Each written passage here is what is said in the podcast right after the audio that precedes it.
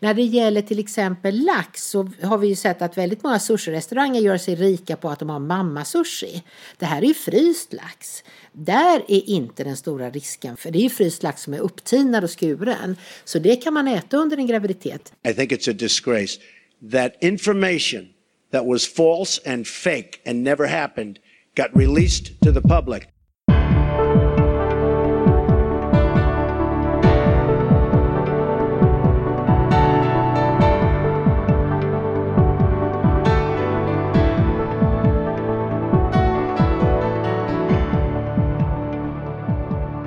Välkommen och oerhört roligt att du har hittat till podden Sjuka fakta. En intervjupodd som träffar några av Sveriges absolut främsta experter på olika områden som rör vår kropp och vår hälsa i syfte att bena ut om det vi hör på stan är sant, falskt eller någonstans i mellanlandet. Dagens avsnitt ska ägnas åt ett väldigt efterlängtat och mytomspunnet ämne, graviditet.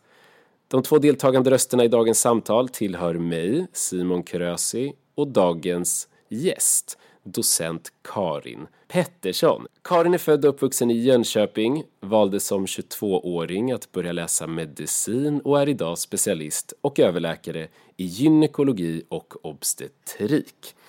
Att hon därtill är sektionschef på Huddinge sjukhus förlossningsvård. Graviditet och förlossning på Karolinska Huddinge brukar vi säga nu för tiden. Men det gör dig inte mindre lämpad att vara med i dagens avsnitt och tala med oss om detta ämne. Välkommen till podden! Tack så mycket, roligt att vara här. Har du några förväntningar eller förhoppningar på dagens samtal? Nej, men innan vi började inspelningen så berättade jag för Simon att jag tror ju att det är så här att graviditet är, är omspunnet med mer myter än den övriga medicinen. Det vet inte jag. Men jag lever ju helt och hållet i den här graviditets och förlossningsvärlden och jag möter ju otroligt mycket föreställningar där jag kan ibland fundera på hur kommer det sig att man tror att det är på det ena eller andra sättet. Så jag har förväntningarna och förhoppningarna att vi ska bena ut lite grann vad vi vet och vad vi inte vet och vad vi kanske tror. För det är klart att det kan finnas myter som har en uns av sanning och inte bara en myt, men som vi faktiskt inte vet idag, för vi har inte tittat på det, vi har inte studerat det. Det är min förhoppning. Ja, det, det är ju en väldigt bra förhoppning och det kanske hjälper eh, mig och lyssnarna att sondera den här terrängen lite bättre. För att vara lite skavlansk, vad hade du för drömmar som barn? Jag vet inte vad barn är, men jag vet att när jag fyller i den här boken där man ska beskriva sig själv, den hette Mina vänner, jag vet inte om den finns längre. Då är jag 12 år och då har jag skrivit på vad vill jag bli när jag blir stor, så har jag skrivit att jag vill bli hemmafru åt James Bond. Så att det ville jag tydligen när jag var 12 år. Det lämnade jag sen så småningom och ganska länge så funderade jag på att jag skulle bli gymnastiklärare eller sjukgymnast och så småningom var det ändå så att jag fick syn på det här med läkaryrket. Och då kände jag att det där är min grej. Ja, så läkaryrket istället för hemmafru åt James Bond. Så kan det gå. Så kan det verkligen gå. Hur kom du in sen på kvinnohälsa då? men när man läser medicin så vickar man ju på olika enheter och jag trodde nog att jag skulle bli ortoped för det har ju lite grann med gymnastik och sjukgymnastik och så. Det insåg jag ju att det ska jag absolut inte bli. Oförlåtligt onda ryggar som inte blir bättre och sådär. Nej, det är inte min grej. Och så började jag jobba som undersköterska eller sjukvårdsbiträde på förlossningen här på Karolinska Solna och insåg att den här specialiteten här får jag egentligen möta hela medicinen utan möjligtvis långvårdskunskap och de manliga könsorganens sjukdomar i en och samma specialitet. För den gravida kvinnan hon kan få en hjärtinfarkt, hon kan få en bröstcancer, hon kan få MS eller något liknande. Och det tyckte jag var jätteroligt tillsammans med det faktiskt lite magiska som jag tycker fortfarande efter 25 år eller mer. Att få vara med när ett barn föds, det tycker jag är galet eh, roligt. Man blir ju nästan religiös när man, när man lär sig hur det där fungerar. Och sen så har ju du, förutom att nischa dig då från läkare till att fokusera på kvinnovård, även nischat dig bland annat då på förlossningsvård för kvinnor med ryggmärgsskador. Varför just denna nisch? Ja, det var så här att, att Magnus Westgren som var vår professor i förlossningsvård på Karolinska, han hade under många år arbetat med de kvinnorna. De är inte många varje år som föder barn, men det hade han gjort och en dag var det dags att lämna över det och då var det min tur.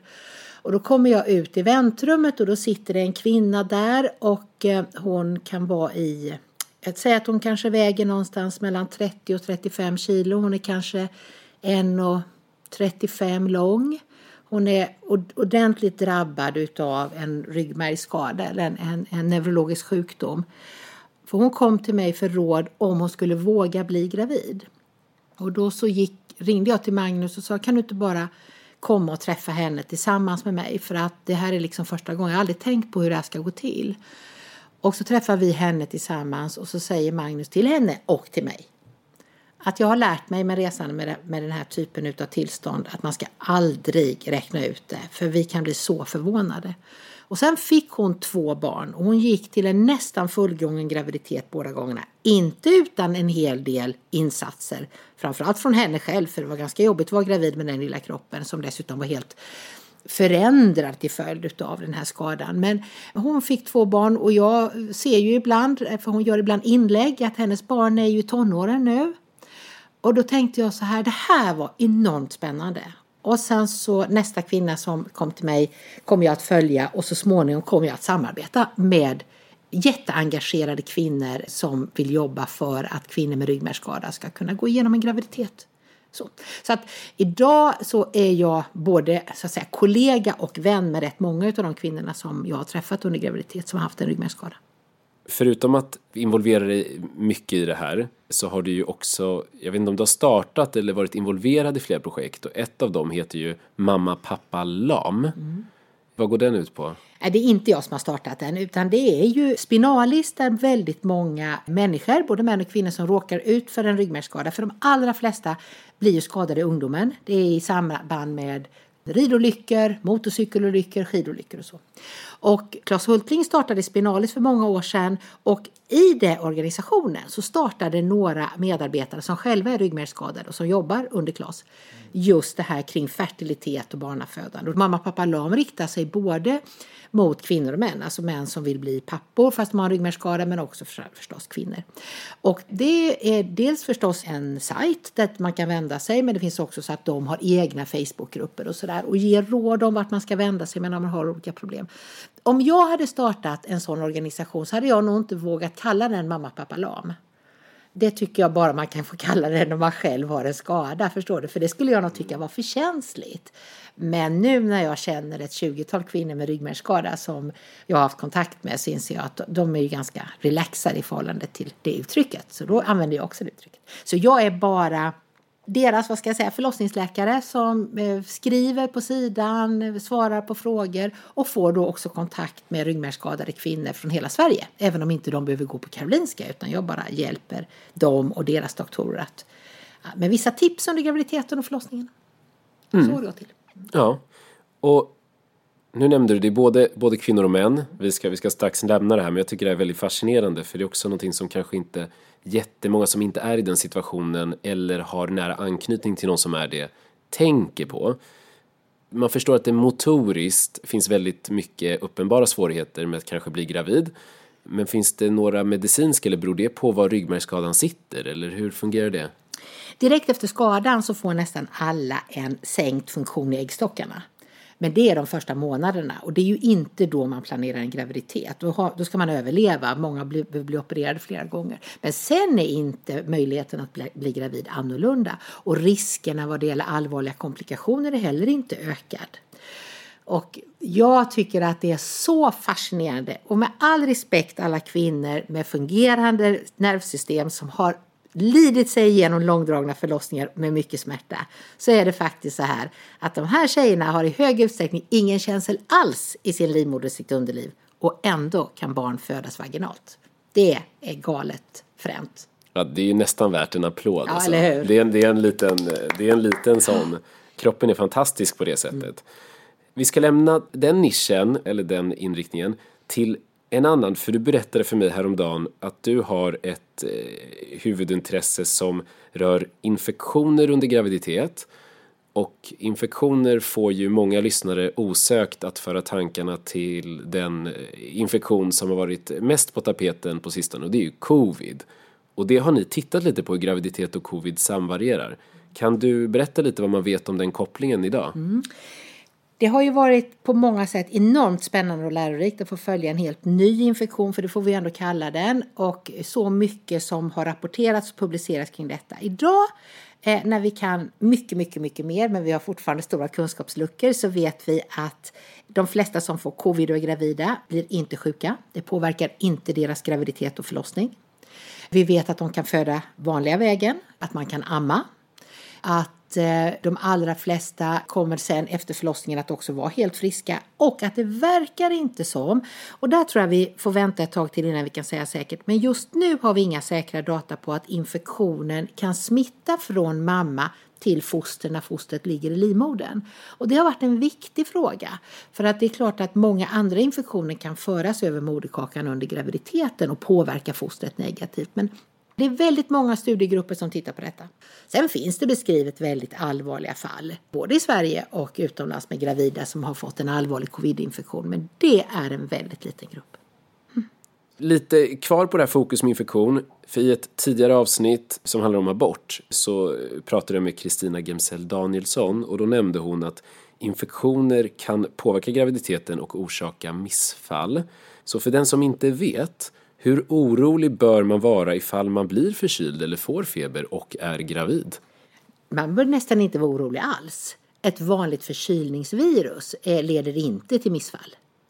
Eh, det finns en del eh, ovanliga infektioner som kan leda till missfall men jag vill också säga där att i de allra, allra flesta fall så klarar den kvinnliga kroppen att läka ut det där utan att det förs över till barnet.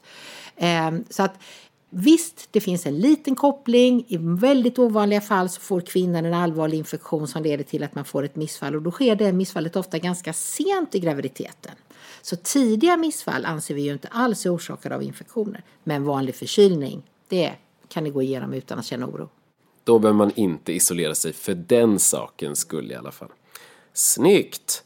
Vi lämnar infektioner för en stund. Graviditet innebär ju den period från det att en kvinna bär på ett befruktat ägg som successivt växer till att bli ett foster i förberedelse till att sedermera födas ut som ett barn till världen. Men det är också en extremt avancerad biologisk process som inte alltid är komplikationsfri. Så idag, för ordningens skull, så ska vi ta oss igenom en graviditet, försök i alla fall kronologiskt, med allt vad det då innebär så gott det går. Och samtidigt då som jag har gjort i många av de andra avsnitten och intervjuerna så har vi några huvudföreställningar som vi börjar med och så avslutar vi också med dem för att se om vi faktiskt har lärt oss något. Och då är föreställningarna som följer. Alkohol är farligt att dricka under hela graviditeten. Man kan genomgå en hel graviditet utan att veta om det. Man får inte bada under graviditeten. Smörjer man in magen undviker man hudbristningar. Man får inte höja upp händerna ovanför huvudet under graviditeten. Och slutligen, är man väldigt illamående under graviditeten så är det en flicka. Känner du igen några av dessa? Ja, jag känner igen. Jag kände igen allihopa. Föreställningar vill jag säga att det ja. är. Utan en. Och det här, det här var det här med huvudet ovanför, eller händerna ovanför huvudet. Så det var jag tvungen att googla på. Och det fanns ju beskrivet varför man trodde att det skulle ha någon, leda till någon fara för barnet. Det är naturligtvis enbart en myt och har ingenting med sanningen att göra. Men i den beskrivningen så stod det att, att det finns en föreställning att navelsträngen kan på något sätt eh, snurra in sig i barnet på ett dåligt sätt om man höjer händerna ovanför huvudet. Det kan jag säga, det är nonsens. Du har varit snabbast hittills tror jag med att, med att spräcka hål på någon av föreställningarna innan vi ens har kommit igång. Det är fantastiskt. Då får vi se om vi spontanar bort den lite senare. Finns det någon annan föreställning som du tycker är sådär väldigt genomgående du vill lägga till som vi Ja, och jag vet inte om vi kommer till det, men det finns ju en föreställning om att man kan se på mammans mages form om det är en pojke eller flicka. Det finns ingen sån sanning i det. Det finns föreställningar om att om man tar sin vigselring eller annan ring och hänger på ett litet snöre eller på kedjan så kommer den att snurra åt olika håll beroende på om det är en pojke eller flicka. Det är också en sån här föreställning som finns. Det finns en föreställning om att vattnet går oftare när det är fullmåne än när det inte är fullmåne. Jag skulle nog kunna räkna upp fyra, fem stycken till. Det är hur många som helst. Ja. Föreställningarna är många och idag får vi se vad vi kan lära oss. Så om vi börjar från början med att förbereda kroppen inför att bli gravid. För här finns det många föreställningar. om att man ska få i sig olika ämnen som folsyra, D-vitamin, man ska dra ner på lightprodukter och kött, man ska sköta sina tänder, man ska sluta röka och man ska välja långsamma kolhydrater. Ja, det finns säkert väldigt många fler, men vad säger forskningen om dessa strategier? Ja, av alla de saker som du räknade upp så kan man säga så här att jag tycker vi ska lyfta fram folsyra.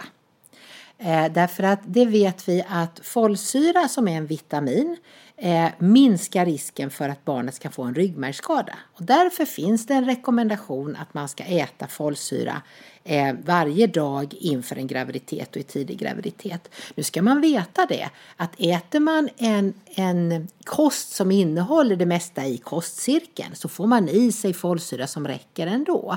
Men, men det är sant. D-vitamin, äter man en kost med till exempel fisk eller sådär så får man i sig den D-vitaminen.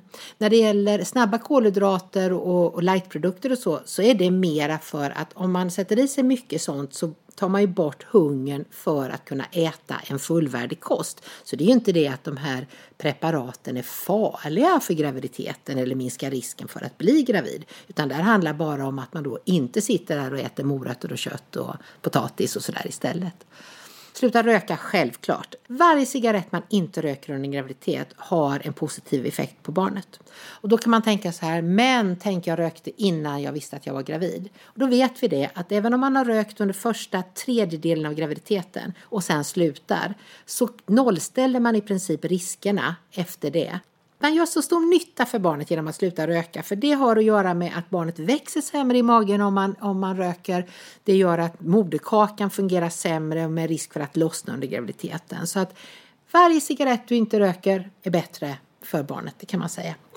Och så ska vi se vad du sa mer Simon. Du sa... Sköta tänderna. Sköta tänderna. Ja, Alltså, det bygger nog på att det finns studier som har visat att kvinnor med väldigt, väldigt dålig tandhälsa ökar risken för att föda för tidigt. Men då skulle jag vilja på något sätt vara lite tydlig där att det handlar ju inte om att man har lite tandköttsinflammation runt om tand eller att man går omkring med ett oupptäckt hål i tänderna. Utan det här handlar om den gruppen kvinnor som verkligen har svår tand och tandlossningsproblematik. Där kan det finnas ett värde att man får det åtgärdat innan. Sen är det svårt med de studierna för det tror jag att varje lyssnare förstår att om man inte har kommit iväg till tandläkaren och man har så dålig tandhälsa så det är uppenbart för vem som helst så kanske det finns annan problematik hos den personen personen. Så det är inte så lätt att veta vad som har med det här att göra. Men, men du som bara har lite ont i tandköttet eller det blöder lite när du borstar tänderna vid något enstaka tillfälle. Det är ju helt lugnt. Det är ju inte den gruppen vi pratar om. Nej, det är bra att veta. Och du nämner att eh, bland annat då folsyra blir någon typ av förebyggande för att undvika ryggmärgsskador. Men då undrar jag, eftersom att många av de här olika ämnena presenteras ju som något sätt att öka dina chanser för att bli gravid. Nej. Finns det något sådant? Nej, det gör det inte. Ingenting? Nej. Nej. En liten parentes som jag slänger in här som en curveball som inte var tänkt från början, som jag fick presenterat igår. Det är ju det här med att öka chansen, inte bara att bli gravid, utan att få tvillingar. För det finns det några föreställningar kring. Och då hittade jag bara snabbt några ant antydningar till studier som menar att man ökar chansen om man ammar länge, om man blir kraftigt överviktig, om man skaffar barn med en tvilling, eh, att det finns en genetisk komponent, samt att bli gravid genom konstgjord befruktning som också går under namnet IVF många gånger. Vet du någonting om vad forskarvärlden säger om detta? Det finns ju en ärftlig benägenhet, så det är ju sant att man skulle kunna därmed öka chansen att få tvillingar om man själv har tvillingar i släkten eller om partnern har det. Så det kan man säga. Det här med att amma länge, där tänker man ju säga att äggstockarna har varit nedtryckta under en längre period och då skulle det så att säga släppa två ägg samtidigt. Då skulle man ju få samma effekt om man till exempel har ätit p-piller under längre period. Och det kan vi inte säga då att vi vet. Så jag tycker inte man ska chansa på det för att få tvillingar just så. Så att själv kunna påverka det ganska liten chans. När det gäller IVF så kan man säga så absolut, så länge vi i Sverige bestämde oss för att sätta tillbaka två befruktade ägg istället för ett eller i vissa fall tre befruktade ägg så var ju chansen, risken mångdubbelt ökad för att det skulle fastna två ägg. Det har vi ju slutat med i Sverige då i många västeuropeiska länder därför att hur fint och trevligt det än kan låta med tvillingar så är ju det graviditeter som är förenade med en hel del komplikationer. Så att idag om inte det finns särskilda skäl sätter man bara tillbaka ett befruktat ägg vid en IVF-graviditet. Så att det går absolut att påverka med konstgjord befruktning men i väldigt mycket lägre utsträckning eh, nu därför att vi inte vill skapa tvillinggraviditeter så att säga i onödan. Hur fungerar det lite sådär nästan illustrativt när man blir gravid? Ja, jag vet inte riktigt vilken detalj du vill ha, men, men om du tänker vi kan, dig att... Vi kan börja med att spermien möter ägget ja, kanske. Just det. Och då kommer ju ägget från äggstocken, åker igenom äggledaren och träffar på spermien. Där sker det en befruktning. Sen tar sig det befruktade ägget och sätter sig i livmoderslemhinnan. Så det är liksom det som är en befruktning. Ibland så sätter sig ägget, det befruktade ägget istället i äggledaren och då får man vad vi kallar utomkvädeshavandeskap. Men i de allra flesta fall så fungerar ju detta utmärkt och då sätter den sig i livmoderslemhinnan och så växer den där och så småningom så bildas det en, en, en moderkaka och så växer, fortsätter barnet att växa där.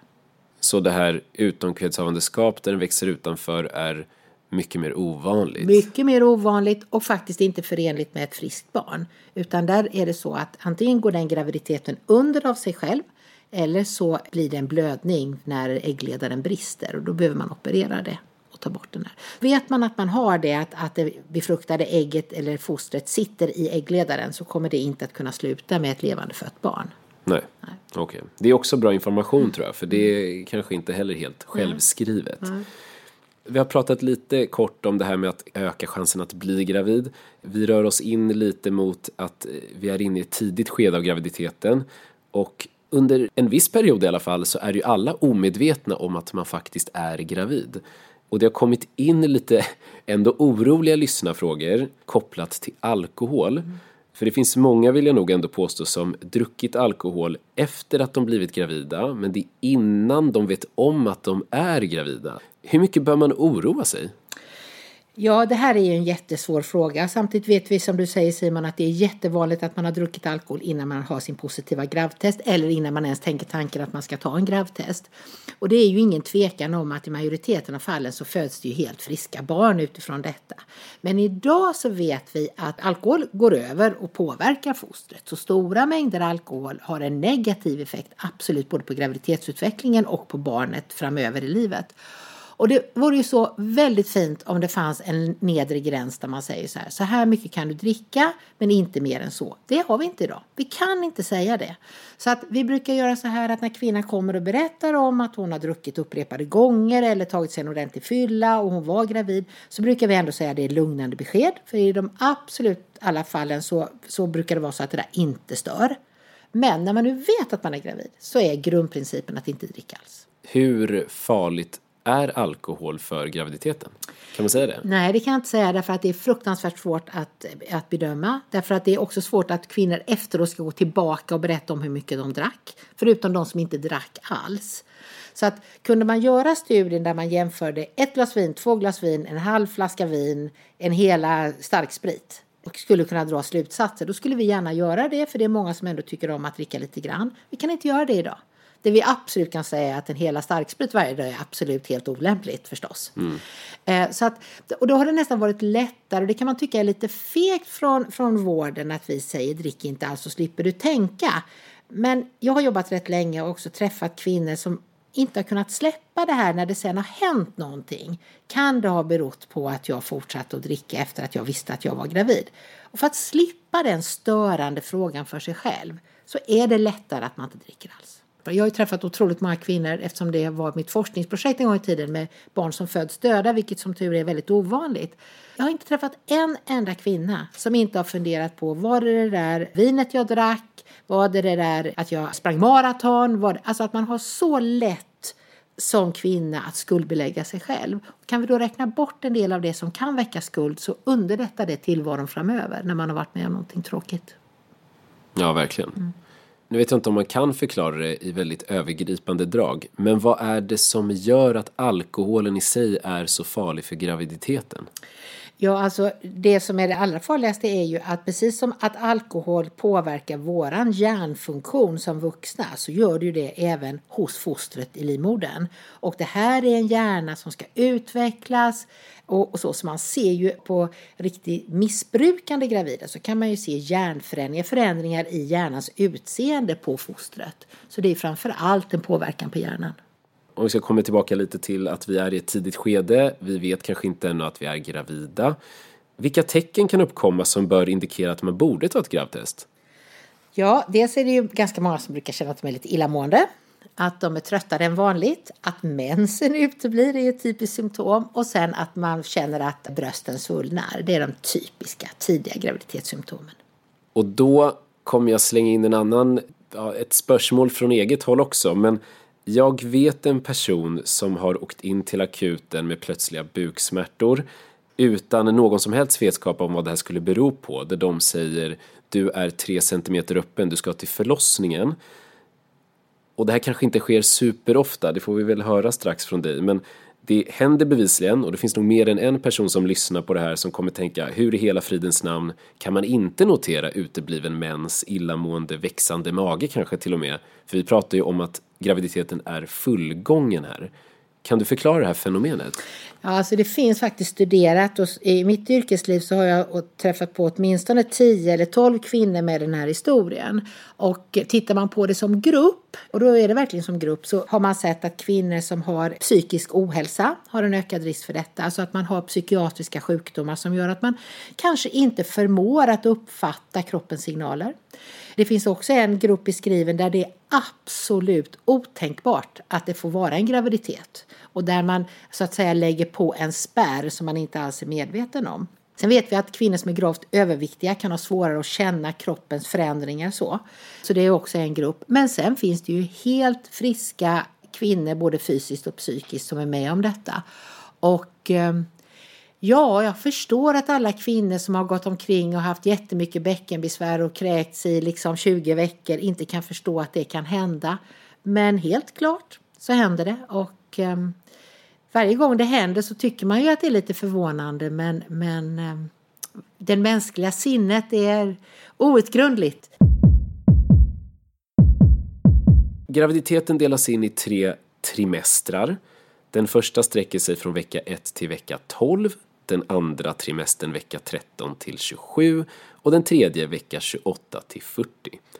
Varför ser indelningen ut så här? Det är det nog ingen som riktigt vet. Man kan efteråt tänka att 1 till 12, i vecka 12 så börjar liksom moderkaka bildas. Så där kan jag tycka att det är en, en eh, naturlig gräns på något sätt så. Förut har det varit någonting som heter gulekropp. Men sen det här, när du säger nu 12 till 27. Jag har varit förlossningsläkare eller började jobba inom den här gebitet i början av 90-talet. Och jag har aldrig tyckt just att det är 27 som är gränsen för andra trimestern. Så det tycker jag var lite roligt. Jag kan tänka mig, för det här har ju funnits länge, att man tänkte att det var mer ett barn efter vecka 26-27 eller någonting sånt där. Men det händer ju inget remarkabelt just då. På samma sätt som det gör med, mellan vecka 12 och 13 eller moderkakan. Det är ändå en lite praktisk uppdelning med våra gravida kvinnor bryr sig inte om det det minsta. Utan de räknar ju liksom eh, månader, vilket ju aldrig förlossningsläkare och barnmorskor gör. Vi räknar ju alltid veckor. Så.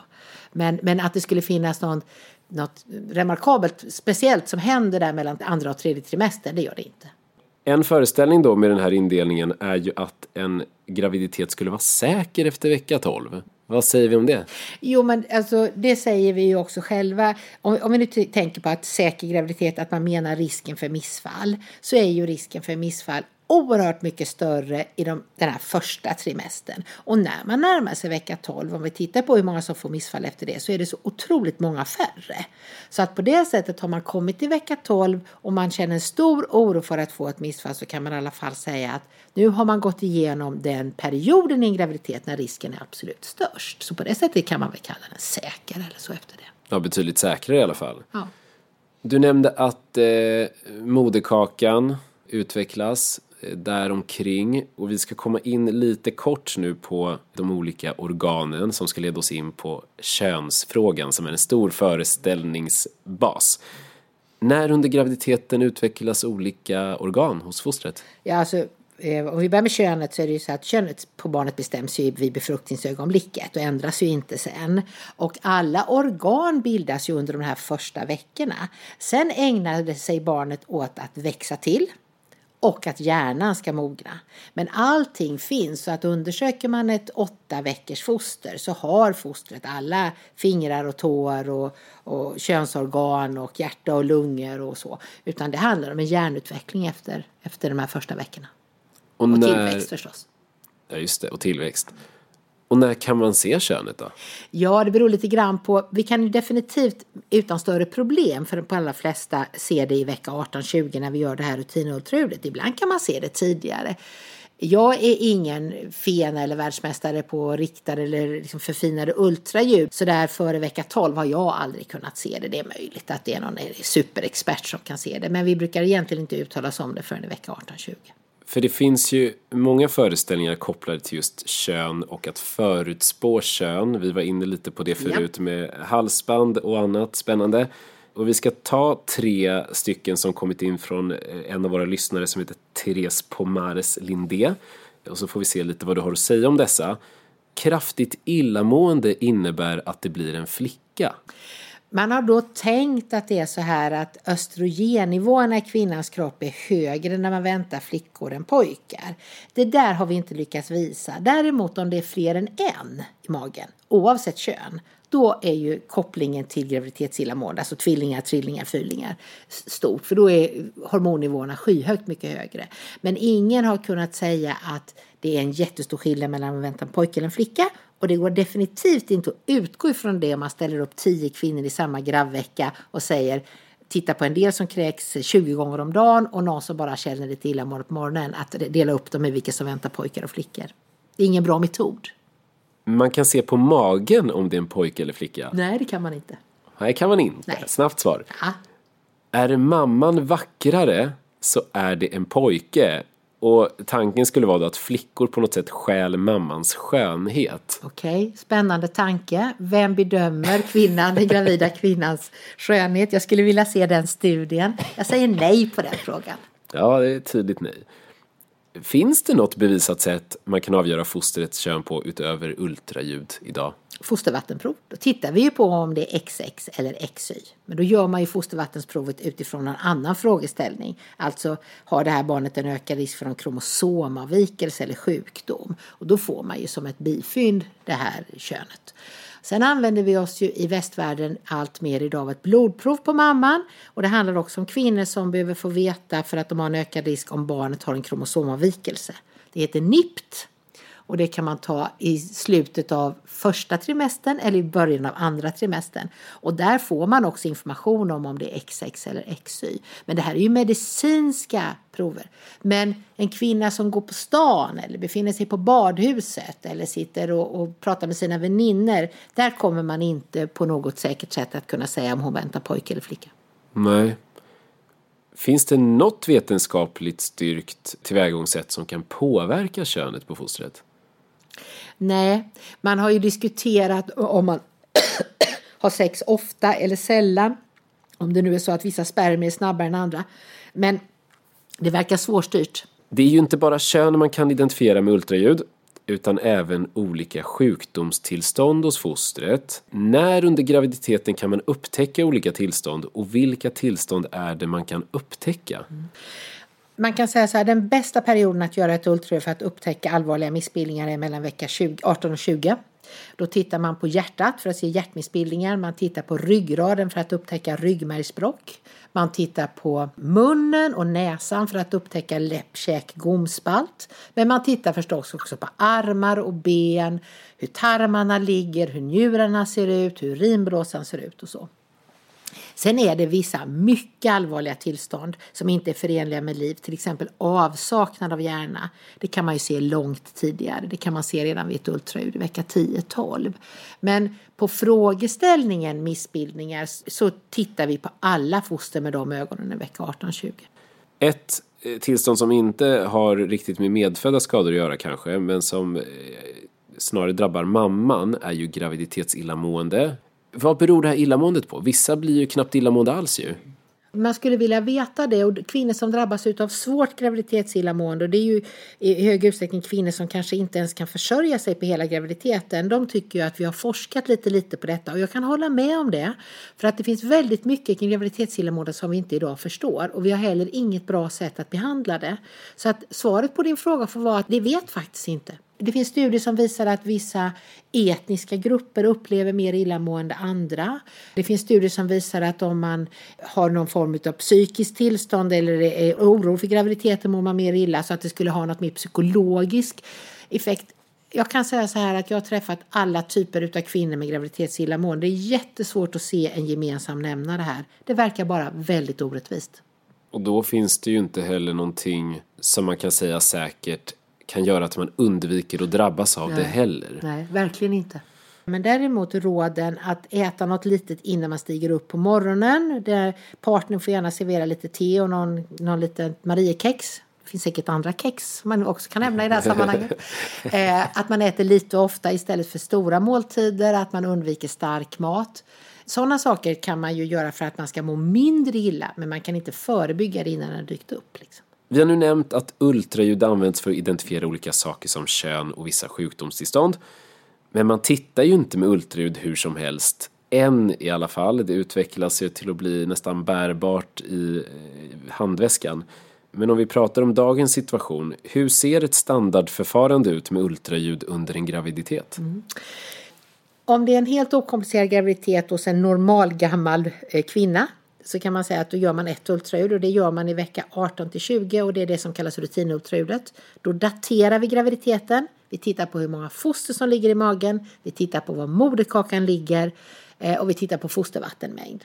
Och vi tittar också på de här stora organsystemen som jag nämnde innan för att upptäcka eh, allvarliga missbildningar.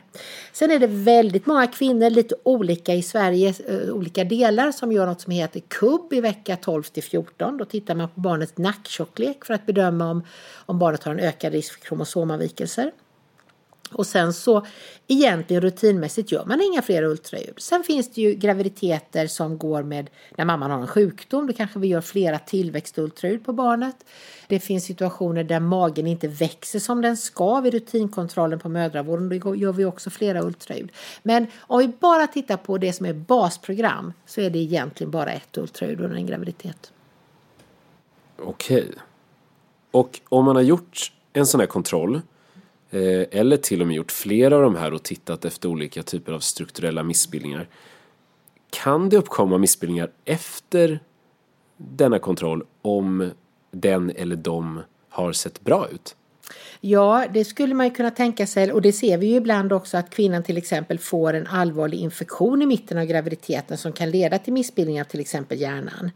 Eller om man påbörjar en medicinering under graviditeten som kan påverka. Så, eh, så vissa missbildningar kan ju uppstå under en graviditet på grund av att det är något nytillkommet som infektion eller läkemedel och så.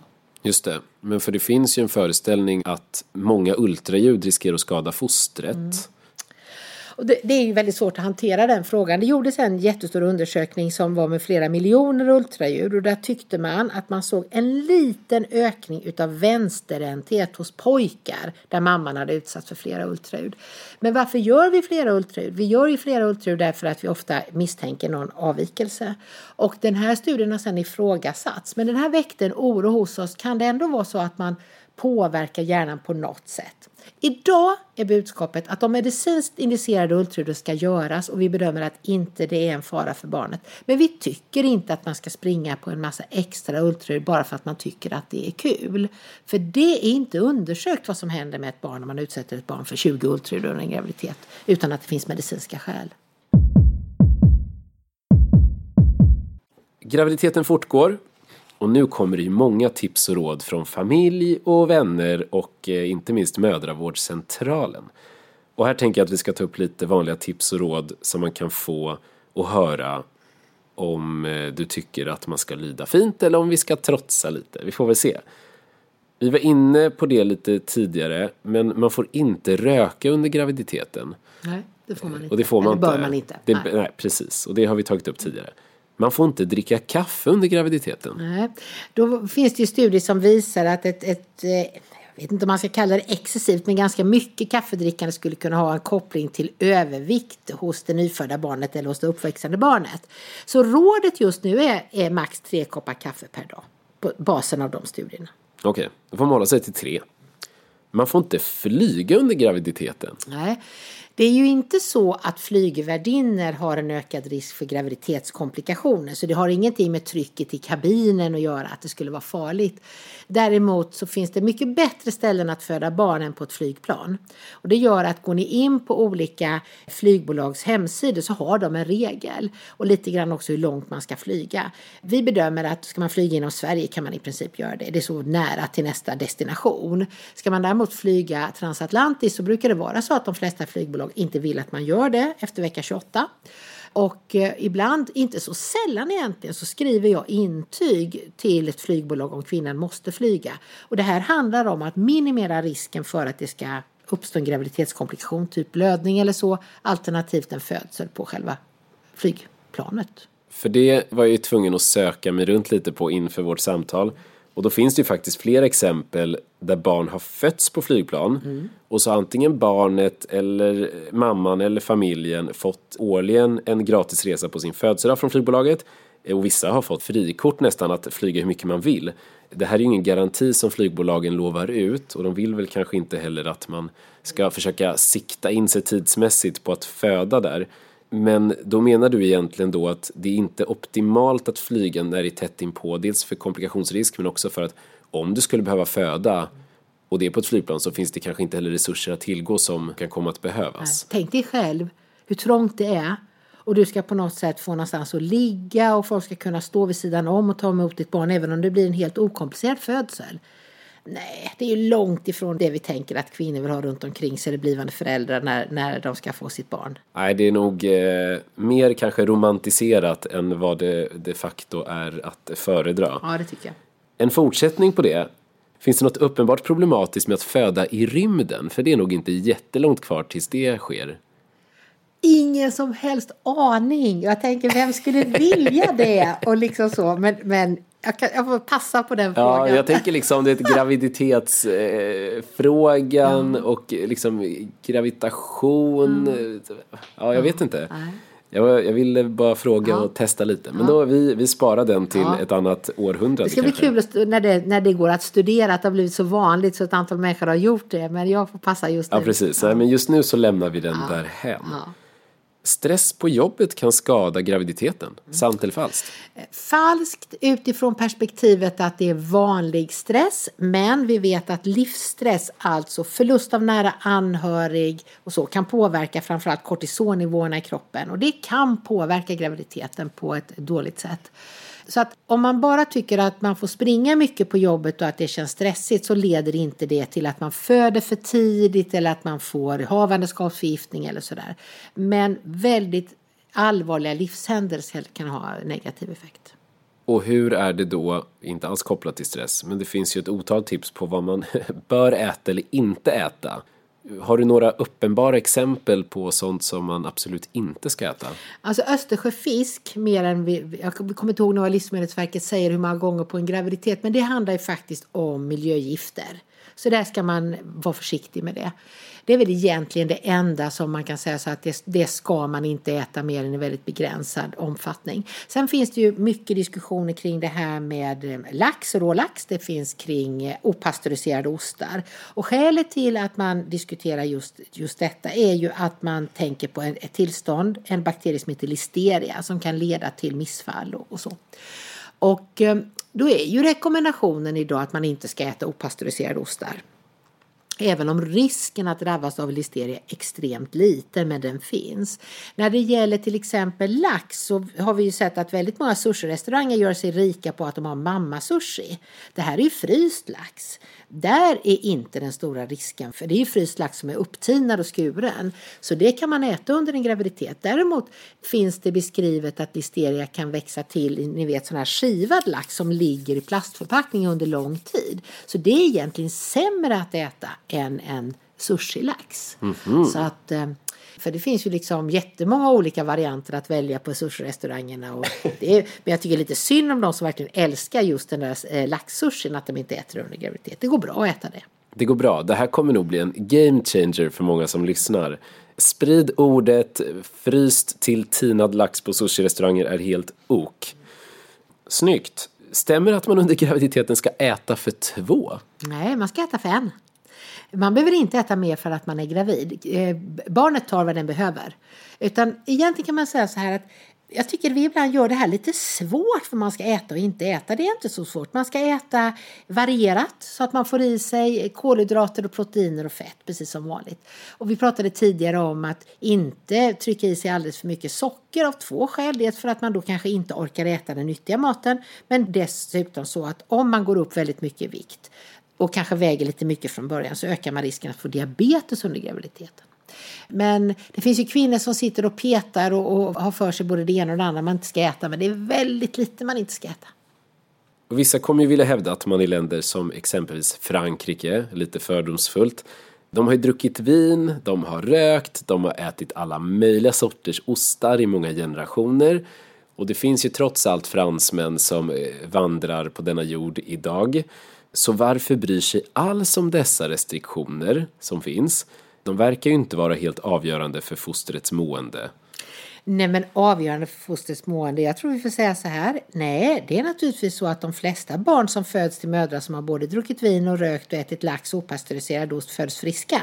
Men fransmännen är helt på samma bana som vi. Vi ökar risken för fosterpåverkan med de här olika sakerna. Och då är ju rökningen, den sticker ju ut som sämst och ett överdrickande absolut också. Medan däremot osten och, och laxen, vi får nog tona ner riskerna med det lite grann. Okej. Okay. Men det är fortfarande så att det globalt är att eh, minska sina chanser ändå, även om det kanske är i olika utsträckning. Mm, absolut. Eh, jag förstår. Vi fortsätter med lite tips och råd från omgivningen man får inte bada under graviditeten. Den var helt ny för mig. Det är så här att när vattnet har gått och man väntar på att förlossningen ska starta, då vill vi inte att man badar varken eh, i badkar eller i havet eller i en sjö. Och det handlar ju om att passagen upp till barnet då är öppen.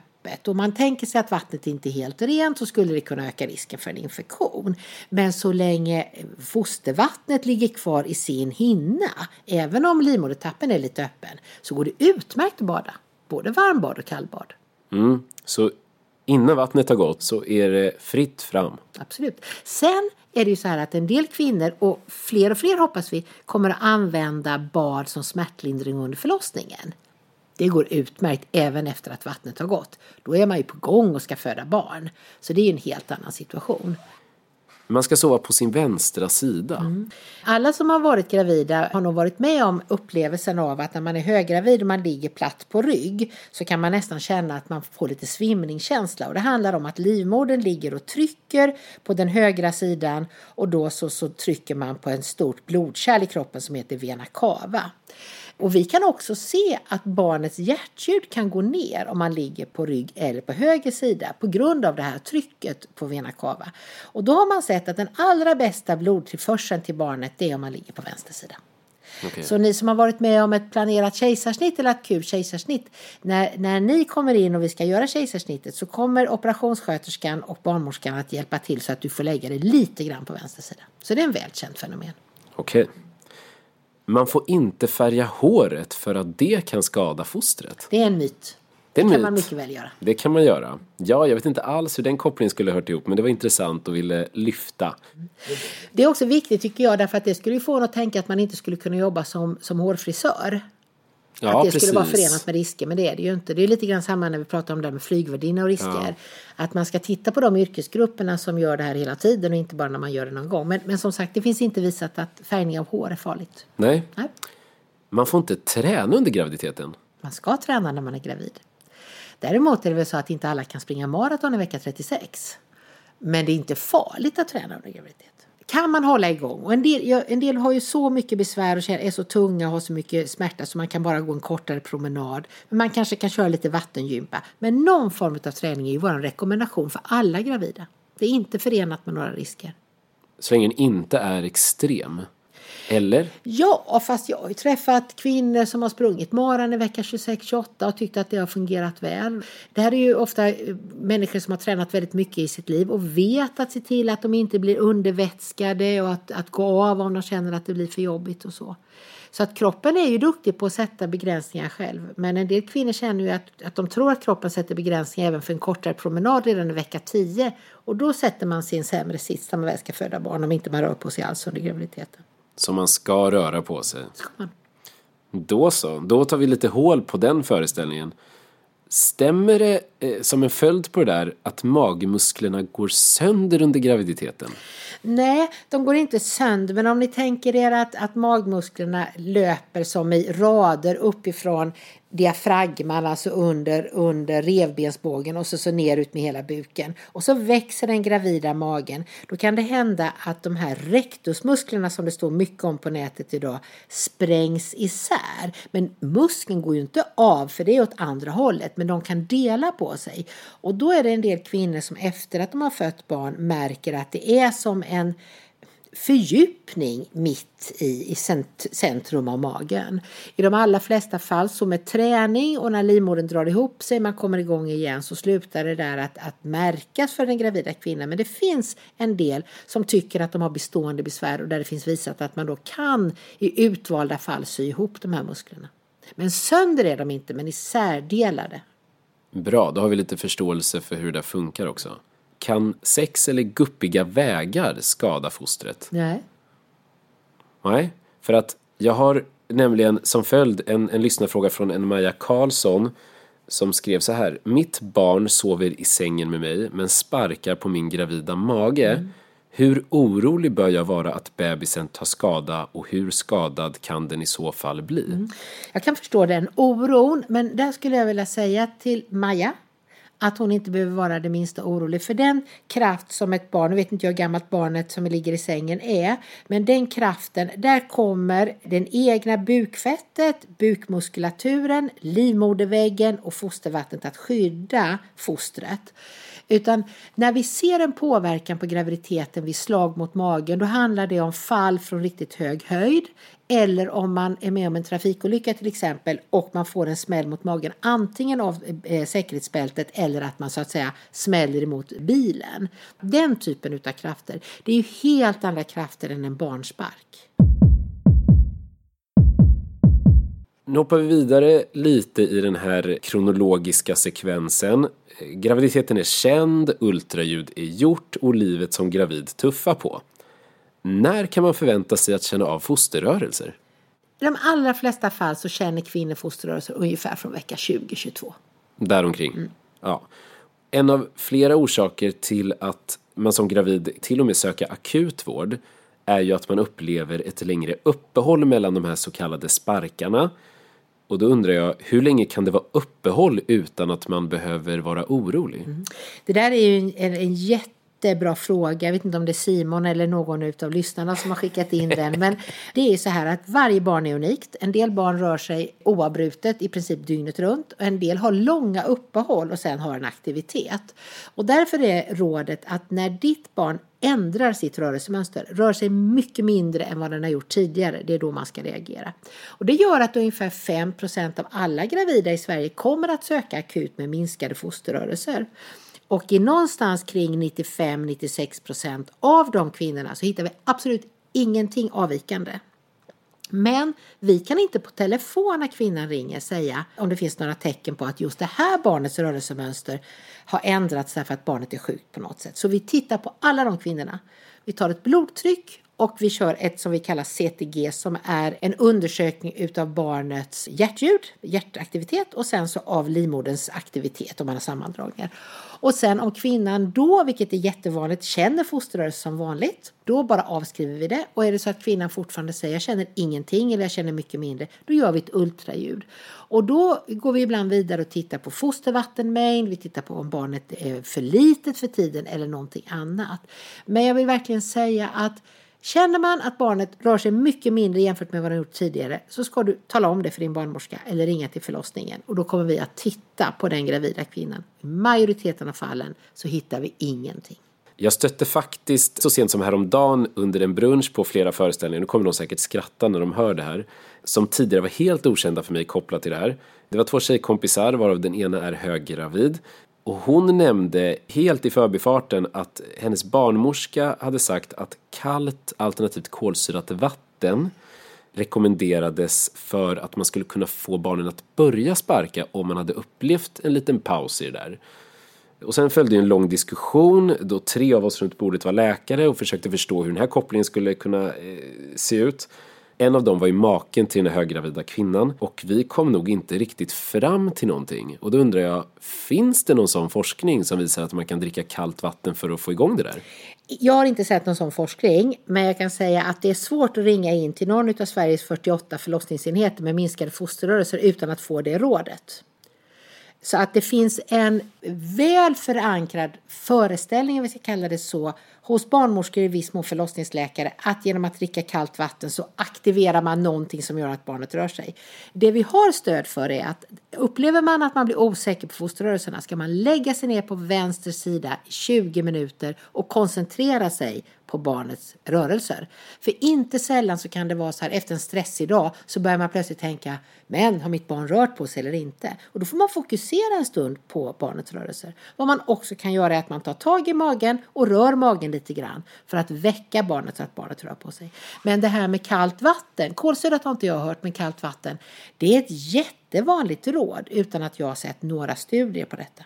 Ja, alltså nu ska vi inte försöka såga det här på samma sätt som vi gjorde under den här brunchen. Men jag ska problematisera liksom resonemanget.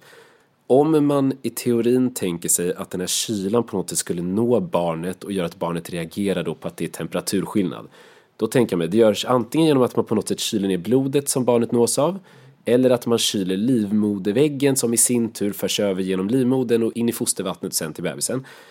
Men det borde i så fall innebära att man också ska avråda från att dricka allt möjligt varmt för då kan barnet bränna sig. Eller? Tänker jag fel? Nej, men jag tror att, att det är så här att det finns ingen fysiologiskt stöd för detta. Jag tycker att det är roligt att du försöker problematisera någonting som ja, är en gammal ja, det, det, föreställning. eh, och det finns ju absolut inga skäl att avråda från riktigt varmt eller riktigt kallt vatten överhuvudtaget. Men att någonting som ligger i magsäcken skulle påverka barnet som ligger skyddat i så många lager eller påverka temperaturen i en människas kärl, det gör det ju inte. Ska vi påverka barnets kärltemperatur så måste vi påverka mammans kärltemperatur. Och vi blir ju inte iskalla i våra ådror av att vi dricker lite kallt vatten. Om vi håller oss till det här lite brännande spåret mm. så finns det också de som får höra att de inte bör vara ute i solen för länge. Och en föreställning till varför det skulle vara så är för att man är rädd att fostervattnet kan börja koka och på så sätt skada fostret. Kan fostret skadas av för mycket solexponering? Nej.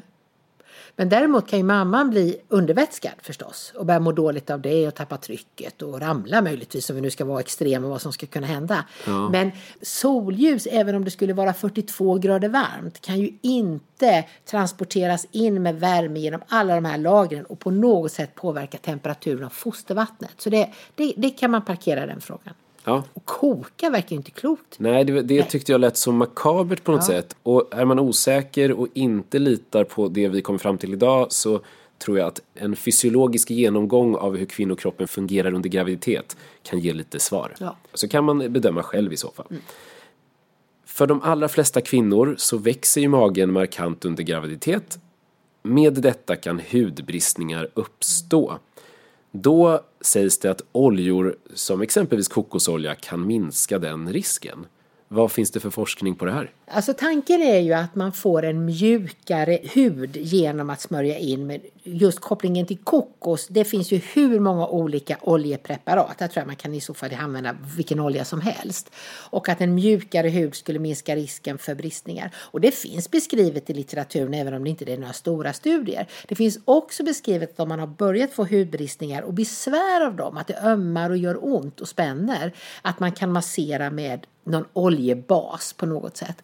Men att tro att man kan smörja och helt och hållet radera ut risken, det kan man inte göra. Men man kan få mindre besvär av dem.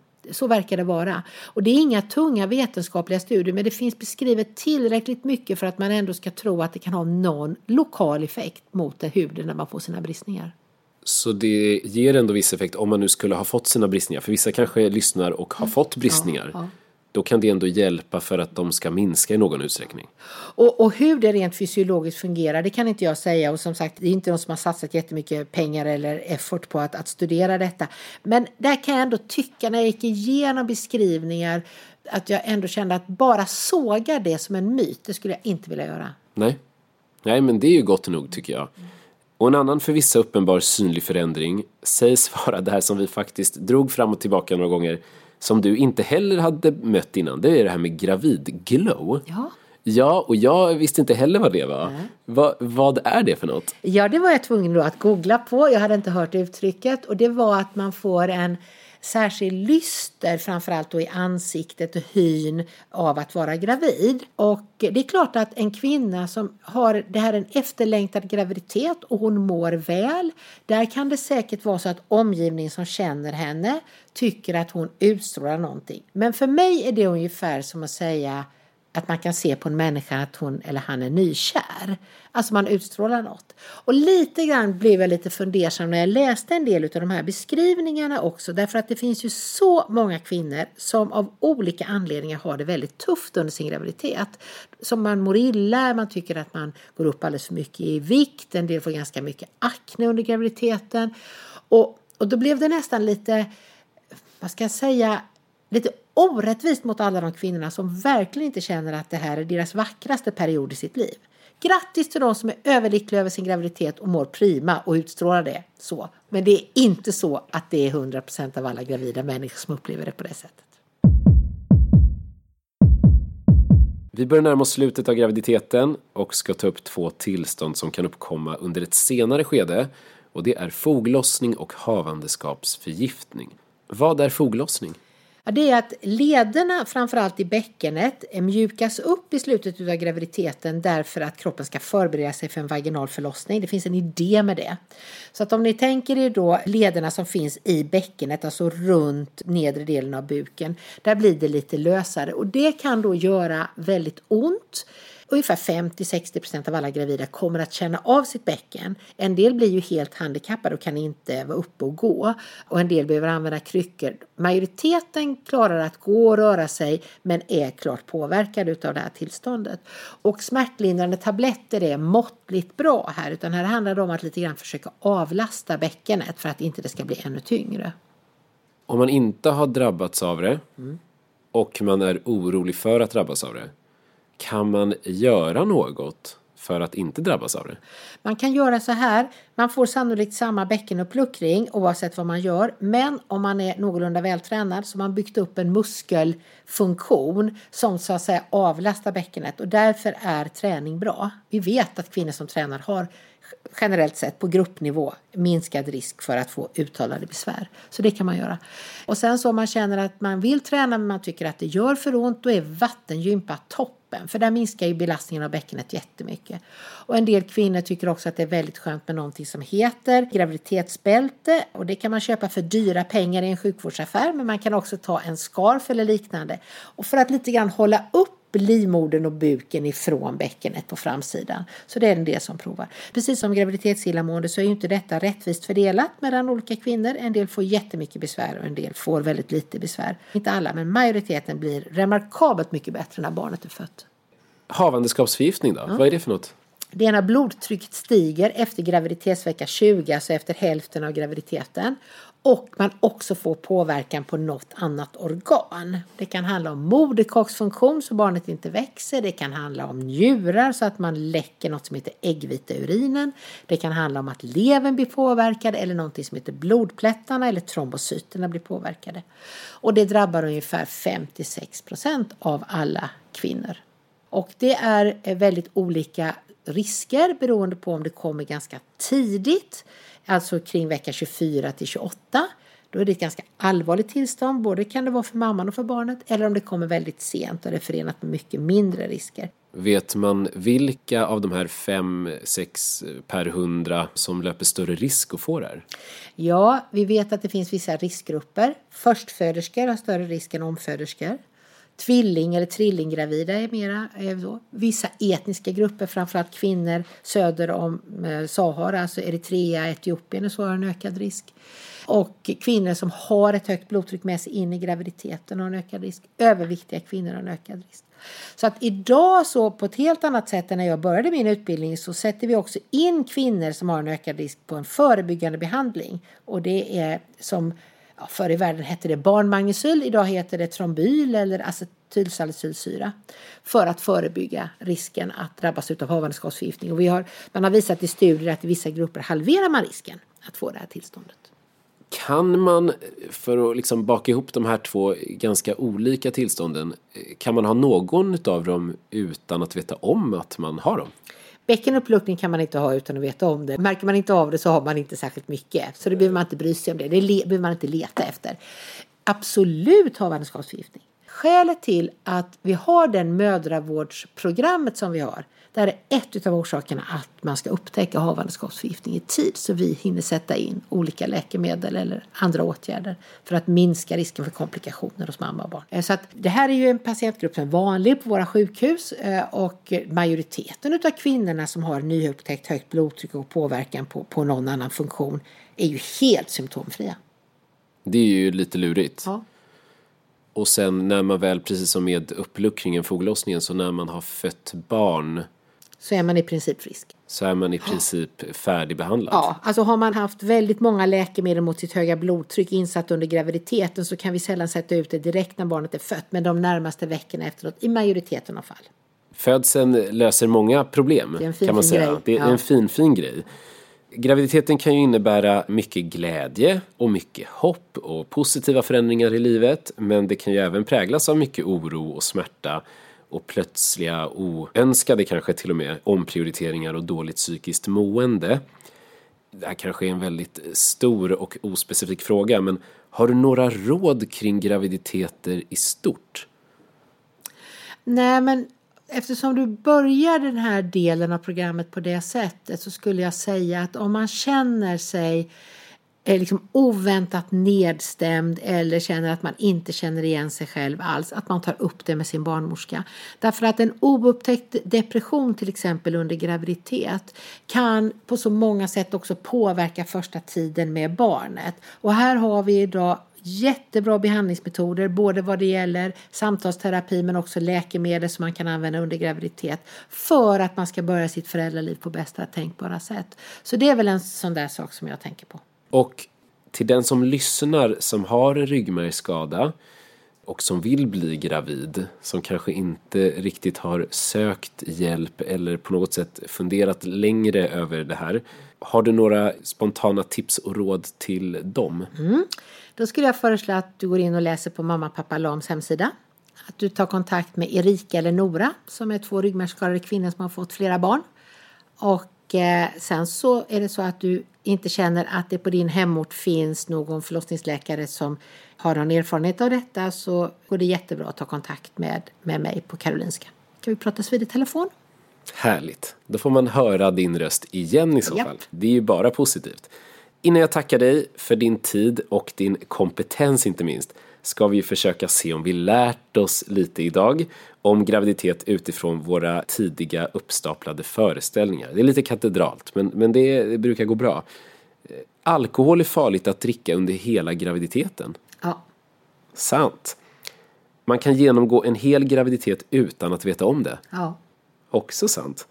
Man får inte bada under graviditeten. Det får man. Det får man. Smörjer man in magen undviker man hudbristningar. Kanske. Också lite, lite frågetecken. Man får inte höja upp händerna ovanför huvudet under graviditeten. Det får man göra hur mycket man vill. Härligt. Obegränsat. Obegränsat. Ja. Och det sista, är man väldigt illamående under graviditeten så är det en flicka. Eller en pojke. Det är 50-50. det är fantastiskt. Är det någonting slutligen som du vill avsluta med eh, innan vi avrundar helt? Nej, eh, inte något annat än att jag tycker att det har varit jätteroligt att vara gäst i det här programmet och att jag skulle vilja att kvinnor och partners när man väntar barn och får höra en massa från sin omgivning om hur det är och inte är, att man vänder sig till den barnmorskan som man går hos under graviditeten. För de är enormt kunniga och man kan faktiskt bli av med en hel del föreställningar men också en hel del oro genom att följa deras råd. Karin, stort tack för din tid och för att du ville komma hit och hjälpa mig och lyssnarna att bättre förstå graviditet. Tack så mycket för att jag fick komma. Tack!